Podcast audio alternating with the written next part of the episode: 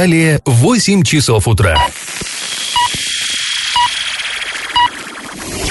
В эфире немного аналитическая, немного юмористическая и слегка музыкальная передача «Заварники» на радио «Шансон Орск». Для лиц старше 12 лет. Эх, создал настроение с утра пораньше Владимир Семенович. Ну, а мы к новостям. Друзья, вы слушаете радио Шансон Орск. В эфире программа «Заварники». И ближайший час вы проведете с нами ее ведущими Олесей Колпаковой и Павлом Лещенко. Сегодня мы с вами поговорим о школьном питании. Оказывается, детям, орским детям, выделяется на обеды меньше, чем оренбургским. Почему?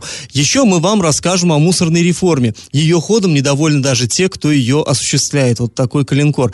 Помимо этого мы затронем много разных интересных новостей, но все новости будут позже, сейчас по традиции старости. Пашины старости. Все вы, конечно, знаете, все, кто прожил в Орске сколько там, достаточно много времени, все знаете сад Перовский. Это, ну, очень, очень известный такой местный топоним, это, конечно. И э, городская легенда существует. Вот я слышал, что Перовский, это, дескать, в честь губернатора. Ну, действительно, был у нас генерал-губернатор Василий Перовский. А, так вот, неправда все это. Никакого, ни малейшего отношения э, название это к нему не имеет. Там даже и по времени расхождения, и по фактам, по всему. История история гораздо интересней, хотя в ней задействованы вот не аристократы, не губернаторы, а самые простые люди, трудяги. А, в общем, раз, а, вот этот сад разбили, знаете, да, где этот сад находится, это на берегу Коровьего озера. Вот как если мы едем из старого города в сторону вокзала УЗТП, Коровье озеро, вот, вот там на берегу сады. А, вот там был, собственно говоря, этот сад Перовский в свое время. А, Дмитриевы были фамилии этих людей. А почему сад Перовский? Да все просто. Они приехали к нам в Орск из Перова. Перово Псково это такое подмосковное село, и оно, знаете, исторически садоводческое. То есть, ну, Москва, сейчас э, это мегаполис, ну и в прежние времена, конечно, это был такой мегаполис деревянный, но тем не менее пыльный, э, тем не менее такой вот, э, как бы сказать, э, мало свежего воздуха и прочее, и богатые э, дворяне, купцы, они ездили в Перово, там дачи у них были. И вот там, на этих дачах, разбивались совершенно невероятные сады. И местные жители, они были в этом бар большими мастерами. Так вот, вот эти самые э, приехали Дмитриевы, и их стали называть Перовскими. Ну, как вот логично, если э, я вдруг возьму и уеду куда-нибудь в Петропавловск-Камчатский, там все будут говорить, что я Орский, да, а там к нам приедет кто-то Оренбургский. Так вот, они были Перовские. То есть э, Дмитриевых-то много. И до того, как они сюда приехали, здесь были свои Дмитриевы, а Перовских не было. И вот, вот так. И поэтому и сады Перовские. А, ну, вот интересная такая история. А, так вот, сначала арчане скептически отнеслись к этому ко всему. Ну, не росло у нас здесь, не росли сады. А, а бы как, вот какие-то чахлые яблоньки втыкали, что-то там они как-то э, плодоносили, но худо совсем. А, и э, считалось, что как- как-то, ну, нельзя, не получается, не тот климат. Однако вот эти самые Перовские, они доказали, что, Дмитриевы в смысле, доказали, что если с умом за дело взяться и руками как следует поработать, то вообще все возможно они наладили э, систему водоснабжения вот от этого самого Коровьего озера. Они э, обработали как следует почву, они денно и ночно э, следили за этими яблонями и в итоге, да, в, подобрали удачные сорта деревьев, кустарников, и там стали э, расти яблони совершенно великолепные, смородина, клубника и все прочее. И вот когда в 1891 году к нам в Орск приехал цесаревич Николай, это будущий император Николай II, будущий последний последний император Николай II, а, его а, местные жители встречали дарами. Ну вот чем богата Орская земля. А вообще вот бы нам сейчас, да, таких Дмитриевых, потому что да. у нас как не высадят деревья, они у нас здесь засыхают, погибают, а то, что растет, к сожалению, у нас вырубают. А здесь, здесь, Олесь, все очень просто на самом деле. Ухода не хватает. Вот на УЗТП посадили, да, вот этот вот сад разбили, сквер, и он засох на корню весь, и как степь была, она взяла свое и все. А через дорогу там же, да, монахини сейчас тоже тоже сад насадили, но если они за ним ухаживают и занимаются, так он цветет и зеленеет, там все в порядке. Э, я думаю, здесь секрет на самом деле успеха очень прост. Так вот, а, тогда 23-летний наследник престола приехал, и ему подарки принесли. От купечества был хлеб-соль на серебряном блюде, от казаков богато оформленная книга «История Оренбургской губернии», от мещан резное блюдо из яшмы, ну яшма, разумеется, а садовник Дмитриев подарил наследнику наследнику произведение своего сада. Так записано в хронике. Произведение сада. Ну, яблоки, сливы там, наверное. И будущий государь не остался в долгу. Вот еще одна цитата из, э, э, из э, исторических источников. В доме купца Назарова, где его высочество преподнесли хлеб-соль, цесаревич изволил выкушать стакан чаю с вишневым вареньем домашнего приготовления и пробыл в доме купца целых 15 минут. После вручения Назарову портрета цесаревича с его личной подписью, то есть хозяину дома портрет свой подарил государь будущий, а садовнику Дмитриеву золотых часов Николай отправил в приготовленное для него помещение коннозаводского управления, конец статы. То есть вот так а, за яблоки, выращенные на негостеприимной Орской земле, сухой степной земле, а, вот этот самый Дмитриев Перовский получил золотые часы с царской монограммой. О том, а, что с этим замечательным садом произошло после революции, я вам расскажу послезавтра, а сейчас наш конкурс. А сейчас Павел перечислял, что будущему императору подарили мещане, казаки, купцы и так далее, но не сказал вам, что Николаю II подарила женская община Орска. Угадайте, что именно. Вариант номер один – старогородской пирожок. Вариант номер два – пуховый платок. Вариант номер три – торт Орский. Ответы присылайте нам на номер 8 903 390 40 40. А спонсор нашей программы – ООО «Стройпрофиль». Окна, двери и другие конструкции в любом цвете. Улица Нефтяников, 6, телефон 25 20 57. После небольшой паузы мы вернемся в эту студию и перейдем от старости к новостям. Галопом по Азиям Европам! Вчера, 11 апреля, жители Орска снова почувствовали неприятный запах в воздухе. А жалобы поступали от жителей 240-го квартала и северного микрорайона.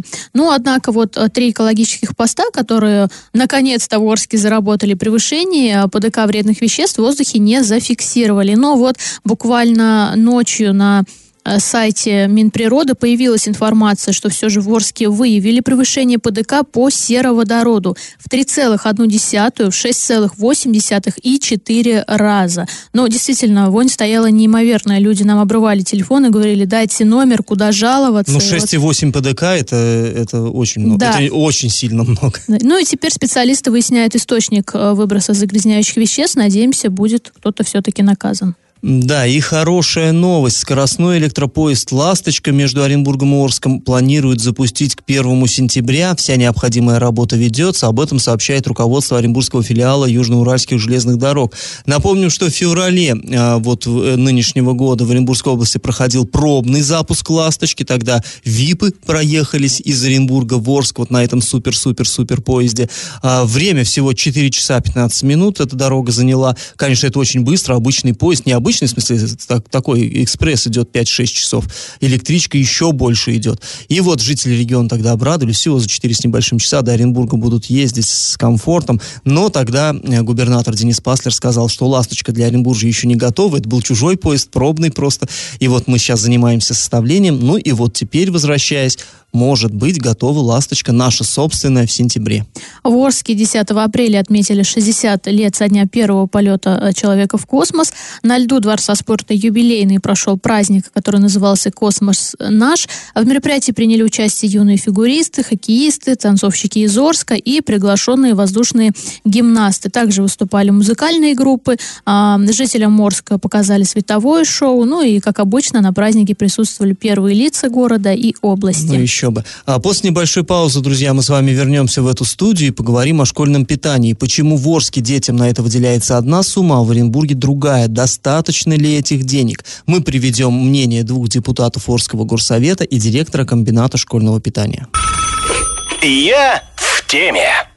Интересная тема сейчас обсуждается а, в общественном пространстве у нас в Орске, да и не только в Орске, а, школьное питание. Как мы все знаем, а, учеников начальных классов, вот там президент распорядился кормить горячим питанием, то все прочее, вот это выделяются определенные средства, и вроде как, вроде как все это выполняется. Ну, Кормить как... бесплатно, ты забыл добавить. Да, да. Родители сейчас, э, учеников с первых да, по четвертый класс, они не платят за питание. Да, но питание должно быть горячим, качественным, полноценным, полноценным и так далее. То есть это не просто там чай с булочкой, это должно быть нормальное, полноценное питание. И вот здесь интересная, ребята, такая штука получается. А, у нас выделяют средства из федерального и областного бюджетов для всех школ Оренбургской области совершенно одинаково. Хоть учится ребенок там в Оренбурге, хоть он учится где-нибудь в Кваркино, в Адамовке, в Орске, не принципиально выделяется из бюджетов 54 рубля 88 копеек. То есть вот это, это то, что выделяют бюджеты вышестоящие. А дальше интересно. Дальше каждый муниципалитет может сам набросить вот недостающую сумму для того, чтобы дети питались качественно. И в Оренбурге город сверху набрасывает 5 рублей, вот на, вот на то, что приходит из, э, понятно, да, области, э, федераль, федеральный бюджет. А в Орске 53 копейки. 5 рублей и 53 копейки. В 9 раз меньше в Орске. Почему? А, возникает... И, конечно, люди возмущаются, говорят, а что, орские дети, может быть, едят меньше? Или, может быть, у нас в Орске вдруг продукты в 9 раз дешевле, да, что, ну, что как? Действительно непонятно. И вот мы э, попросили прокомментировать эту ситуацию двух депутатов Орского городского совета. А, это Вячеслав Рощупкин, он и депутат, и он директор школы, то есть он как бы вот в этой теме, и а, согласился нам прокомментировать ситуацию Игорь Битнер, а, который не к школе отношения не имеет, но он председатель бюджетной комиссии депутатской, соответственно, он может более как бы полно, чем кто, кто-то другой из депутатов, рассуждать именно о финансах. Так вот, Рощупкин, его мнение, тут он довольно пространный нам дал комментарий, интервью точнее даже, поэтому я просто просто немножечко вот подытожу все это, обобщу. В общем, он говорит, что по идее в других муниципалитетах, в других регионах как делается? Вот, э, допустим, школа да, заключает договор с э, каким-то оператором школьного питания, да, ну, с предпринимателем, допустим, я директор школы, а ты, Олеся, будешь поставлять мне продукты. Вот я с тобой заключаю договор, и ты по Санпину, все тысяч, тысячу лет назад расписано, что, какие продукты, как, какая калорийность и прочее, прочее, состав блюд, э, все это расписано, что должен ребенок получать. И вот ты смотришь, считаешь, ага, мне надо на это купить там столько-то курицы, столько-то рыбы, столько-то перловки, я не знаю, манки, да, там того, всего, пятого, десятого яблока. Вот. И э, говоришь, вот стоят продукты столько-то. Потом идет наценка. Если продукт, вот тот же самый яблоко, то же самое, его не нужно готовить, его просто помыли и все, да, там наценка одна. Если это, допустим, ментай, который надо еще там разморозить, пожарить и все прочее, наценка другая. Опять-таки, методики тысячу лет есть, все вообще без проблем. Посмотрели, сколько стоит набор продуктов, сколько стоит приготовление. Исходя из этого собирается стоимость каждого, э, каждого завтрака, каждого обеда. И она уже, вот эта калькуляция подается в город, ну, городским властям, и те смотрят, где им найти деньги на то, чтобы вот, вот это вот обеспечить, да, чтобы это все закупить и оплатить. А, вот так, говорит Рощупкин, примерно вот так происходит во всех муниципалитетах, не у нас. А у нас история, говорит нас, он, другая. Да, да. У нас просто нам э, говорят, так, э, как бы есть столько-то денег, потому что, ну, у нас, понятно, там дефицитный бюджет, ну, не дефицитный, у нас дотационный город, у нас мы ничего сами не зарабатываем, мы вот получаем деньги из бюджетов высших уровней, а, вот есть столько-то денег, и давайте выкручиваться как-нибудь. И в итоге, говорит он, получается, что выход блюд уменьшается, то есть э, должно быть по, там, по стандарту, условно говоря, там 100 а, граммов там продукта, а у нас 90, например, говорит он. И в итоге, когда приходит э, проверка в школу, наказывают директора, а почему у тебя там каши меньше, чем положено. Это, это мнение, еще раз говорю, Вячеслава Рощупкина. Вот он говорит, что так что у нас так. Э, и он говорит на все, ответ один, мы дотационный город, что нам дадут, на то мы и живем. Вот уж, а уж дальше как получается. Вот. Далее, а после этого мы встретились с Игорем Битнером. Он э, придерживается совершенно другого мнения. Он говорит, президент что сказал? Мы обязаны обеспечить детей полноценным питанием. Про суммы, про деньги речи, в общем-то, и не шло, говорит Битнер. Э, мы должны обеспечить, но ведь мы обеспечиваем, говорит он. Вот э, смотрите, на например, а, в Орской школе выделяется 55 рублей 43 копейки в общей сложности на завтрак. Это вот Битнер говорит. В итоге мы получаем масса 685 граммов выход, энергетическая ценность 764 килокалории. А в Оренбурге там 59 рублей 88 копеек выделяется, то есть больше, но масса 435 граммов, то есть существенно почти два раза меньше, чем в Орске, и э, ценность 450 килокалорий. То есть Слушай, вот он... ну если вот э, я правильно понимаю, то в принципе в Орске могут навалить просто целую тарелку макарон, а в Оренбурге, например, чуть-чуть макарон и чего-то там, да, ну, мясного Ну, или еще что-то. То ну есть вот- каких-то пояснений-то от него нет, для меня вот не совсем понятно. А То вот есть, тебе все станет совсем понятно, когда мы узнаем, что про это говорит э, директор комбината школьного питания. Ладно, ждем. Да, Как ну, следующая э, серия х- ждем. да. Ход, мысли твоей, да, понятен. И вот, в общем, он говорит, что получается, что у нас, э, в принципе, питание более качественное, более калорийное, поэтому как бы и нечего, в общем-то, и возмущаться. Да, все сложно, говорит Игорь Битнер. Да, действительно, у нас дотационный бюджет. Мы не можем просто взять и требовать, да, а подайте-ка нам вот столько-то денег, потому Слушай, что... ну требовать они не могут, но в Оренбурге, когда встал вопрос, что не хватает денег, депутаты от «Единой России» взяли и из своих партийных денег, да, вот все, что у них есть, эти накопления, они отдали это на питание школьникам. Наши почему-то депутаты Ну, так делать не, не- не, не не решили. партийные деньги были, а те, что им выдаются на осуществление наказов. Там, да. Ну, в любом случае, Да, да, да. хоть какая-то сумма, но они ее отдали. В Орске Да, пока на, наши пока что-то к этому не пришли, но э, чует мое сердце, к этому тоже идет все-таки, это будет, наверное.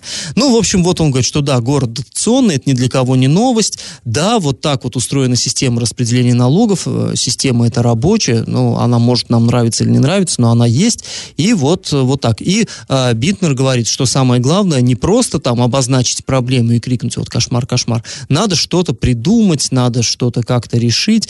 Ну, вот это и вот, стандартная фраза, мне кажется, на всех, вот, э, когда какие-то проблемы касаются, у нас а, правящая партия говорит, слушайте, ну вот это вы просто кричите, надо же что-то решать. Ну, и из да. года в год у нас эти фразы звучат, но я не вижу, чтобы что-то решалось. Ну, в общем, а, мы еще сейчас уйдем на небольшую паузу, потом вернемся, продолжим этот разговор и выслушаем, что говорит э, директор комбината школьного питания, то есть специалист. И если вам есть что по этому поводу тоже сказать, вы можете сейчас нам писать сообщение на номер 8 903 390 40 40. Можете просто позвонить нам после музыкальной паузы, пообщаемся в прямом эфире. Телефон 34 11 20. Я в теме. Ну, а мы возвращаемся к школьному питанию. Вот э, рассказал я вам до э, музыкальной паузы, как два депутата городского совета прокомментировали эту тему, почему в Орске меньше денег э, дают на питание, чем в Оренбурге, и к чему это приводит. И, ну вот, совершенно разные мнения. Но после того, как вот этот материал был, выш... был опубликован на сайте урал56.ру для лиц старше 16 лет, а, с нами связалась Лариса Кайдашова. Это директор комбината школьного питания. Организация, которая обеспечивает питанием 11 школ города. И вот она тоже захотела прокомментировать эту ситуацию. И она сказала примерно то же, что вот у нас э, Олеся. Ну, вот все-таки Олеся, как женщина, понимает, как складывается, из чего это питание. Она тоже говорит, что некорректно сравнивать вес э, блюд и калорийность. Потому что, условно говоря, на тарелку можно положить там, да, как какой-нибудь э, перловки, и будет и вес, и будет и калорийность. И можно макароны, то есть, ну, понятно, это углеводы, это очень калорийно, все. А, дело-то не в этом. Питание должно быть сбалансированным. Детям нужно, говорит она, много белка, нужен творог, нужна рыба и так далее, чтобы питание было именно полноценным. И, и, но все это очень дорого. Все это очень дорого, и она говорит, что вот э, буквально э, в сентябре 2020 года, еще когда вот эти же были расценки, они могли себе позволить там где-то рыбку пожарить, где-то какой-нибудь там компот из свежемороженых ягод и фруктов и прочее, то сейчас ничего подобного невозможно просто. Вот она говорит, по сравнению с сентябрем 2020 года а, подорожали сахар на 39%, хлеб на 11%, яйца 36%, крупы 20%, масло растительное 72,5%. Ничего себе. Нет, да, действительно. И вот я замечаю всегда, что яйца и подсолнечное масло у нас вообще в цене растут э, прям с какой-то Да. скоростью невероятной. 50% горбуша, ну и так далее. Овощи на 100%, но тут она оговорилась, что овощи это, конечно, сезонность, еще фактор сезонности, потому что в сентябре, конечно, только вот свежий урожай, а сейчас-то нет, но тем не менее на 100%. И вот это все, это очень дорого, и она говорит, что в сентябре как-то можно было сформировать меню вот в соответствии с требованиями Санпин, то сейчас она говорит, на завтраке мы вот прям еле-еле прям по краюшку проходим и умещаемся в завтраке, а уже обед, э, на эти деньги э, чисто технически невозможно приготовить. А полноценный нормальный обед это нельзя. И она говорит, да, у нас просто-напросто выходы вот эти блюд, то есть вес Э, намного меньше. Соответственно, это, ну, это проблема. Она говорит, что это не то, что проблема, а проблемище. И она говорит, что э, получается такая, такой замкнутый круг. С одной стороны, ни от директоров школ, ни вот от э, операторов питания, да, ну вот в данном случае КШП, э, может быть, это какой-то индивидуальный предприниматель, от них э, мало что зависит. Сколько денег дали, столько дали. Они не могут нигде взять дополнительно. Ну, директор, что, где он возьмет деньги? Он же не откроет у себя на территории школы там ларек какой-то, не заработает дополнительно. Деньги какие спустили, такие он и тратит. Но когда приходит проверка, когда приходит э, какой-то там прокуратура или Роспотребнадзор, э, то получается, что наказывают именно директора, и вот и, и она говорит, ну вот такая ситуация, да. И никто не хочет этим заниматься, в смысле вот питания да школьников. у нас всегда так, когда касается образования и вот этих вот всех процессов, постоянно наказывают директора, но в этом случае у нас еще же дети страдают, правильно? Если есть нормы санпина. Да не должны, еще, а дети в первую как очередь должны, страдают. да, питаться, то опять, куда у нас все смотрят, я не понимаю, наши э, власти, и ну вот у меня ребенок, да, он учится во втором классе. Мы, ну, раньше сдавали деньги на питание, как бы ребенок у меня не жаловался. Сейчас мы, в принципе, сдаем, но тоже он говорит, что, ну, мы же спрашиваем в любом случае, угу. как тебя кормят, он не жалуется, но он у меня всеядный, возможно, как бы он и не... Даже если что-то будет и невкусно, он и не скажет, потому что он э, мальчик, ему есть нужно. Но э, учительница наша тоже говорит, что, в принципе, кормят э, вкусно.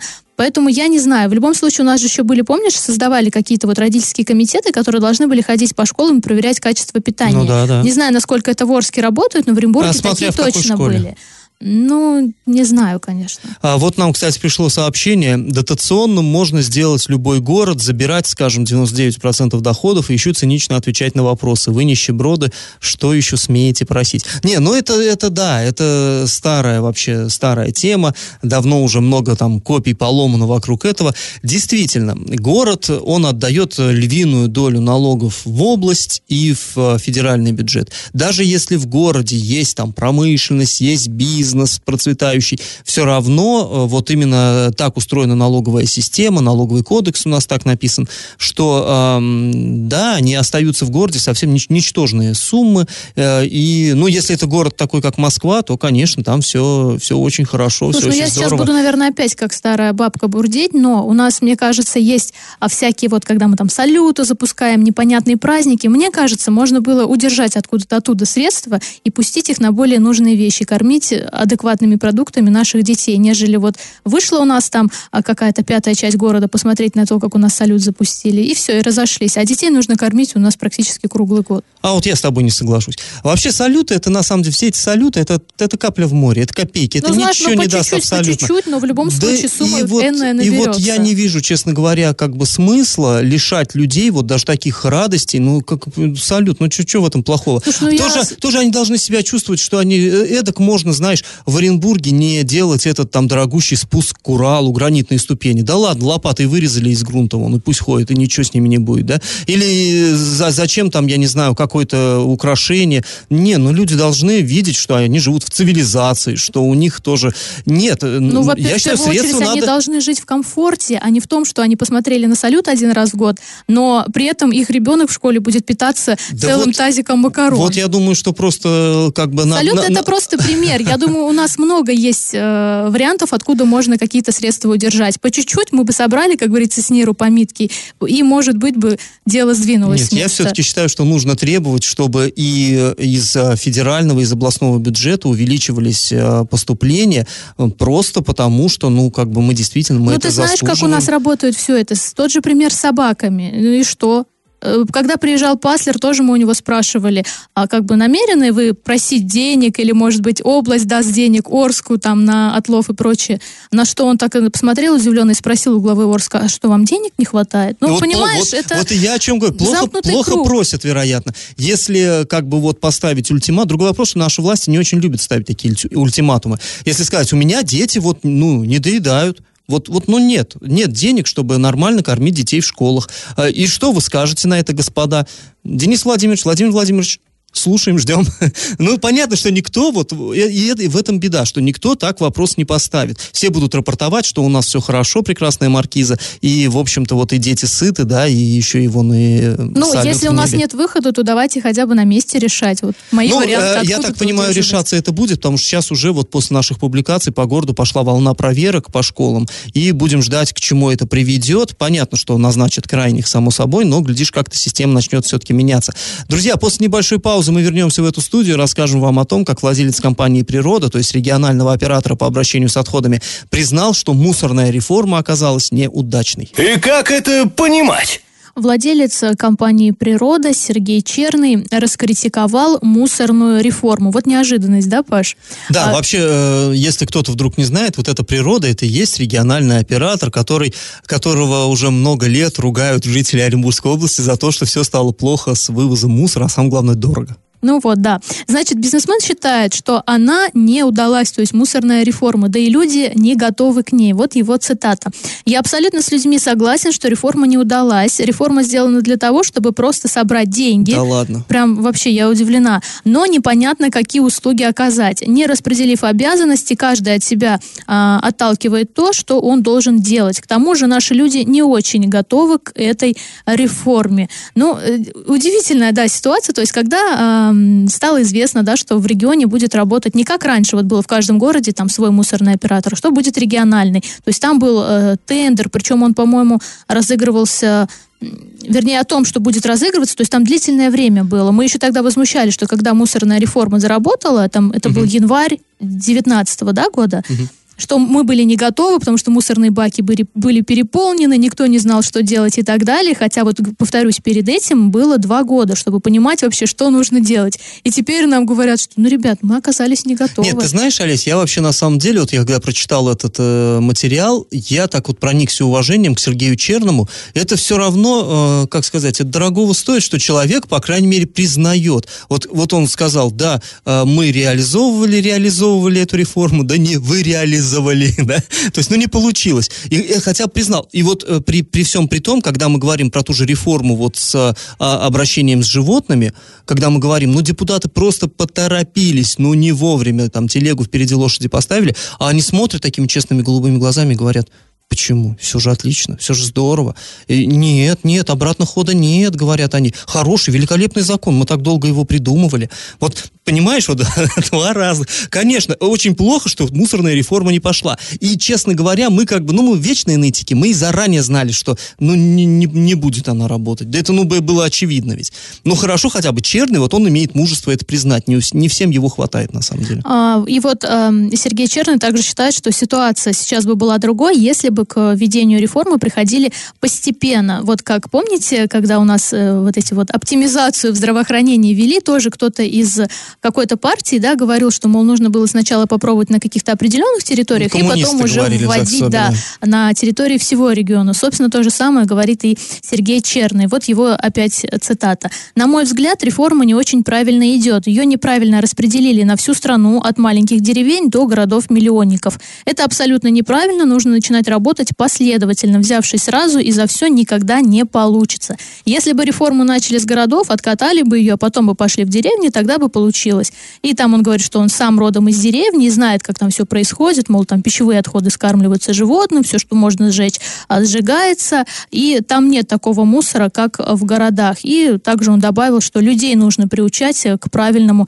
подходу, мол, там в Японии, Корее, Германии к этому шли 20-30 лет, а мы хотим все и сразу. Ну вот опять, вот я сейчас, я всем уже надоел с этими собаками, но я опять то же самое повторю. Э, в странах, где нет бродячих животных, к этому действительно шли много-много лет. Прежде чем вот такие радикальные меры принимать, они сначала долго готовили, подготавливали законодательную базу.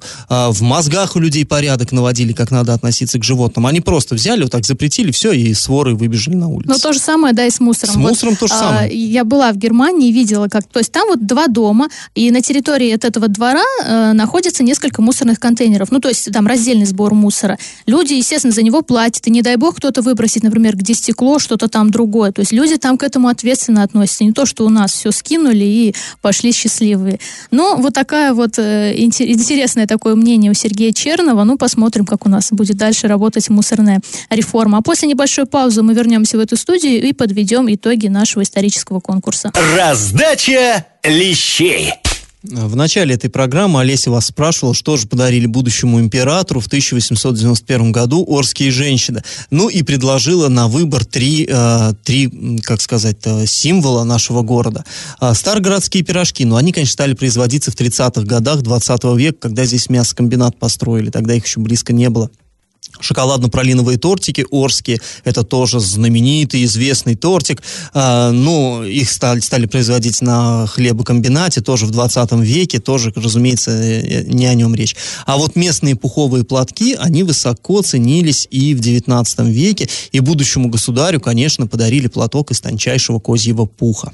Победителем у нас сегодня становится Дмитрий. Вы получаете бонус на баланс мобильного телефона. А мы напоминаем, что спонсор нашей программы ООО «Стройпрофиль». Окна, двери и другие конструкции в любом цвете. Адрес улица Нефтяников 6, телефон 25 20 57. И мы с вами на этом прощаемся. Снова встретимся в среду. Пока. До свидания. Завариваем и расхлебываем в передаче «Заварники» с 8 до 9 утра в понедельник, среду и пятницу на радио «Шансон Орск». Категория 12+. Радио «Шансон». СМИ зарегистрировано Роскомнадзором. Свидетельство о регистрации Л номер ФС 77 68 373 от 30 декабря 2016 года. Для лиц старше 12 лет.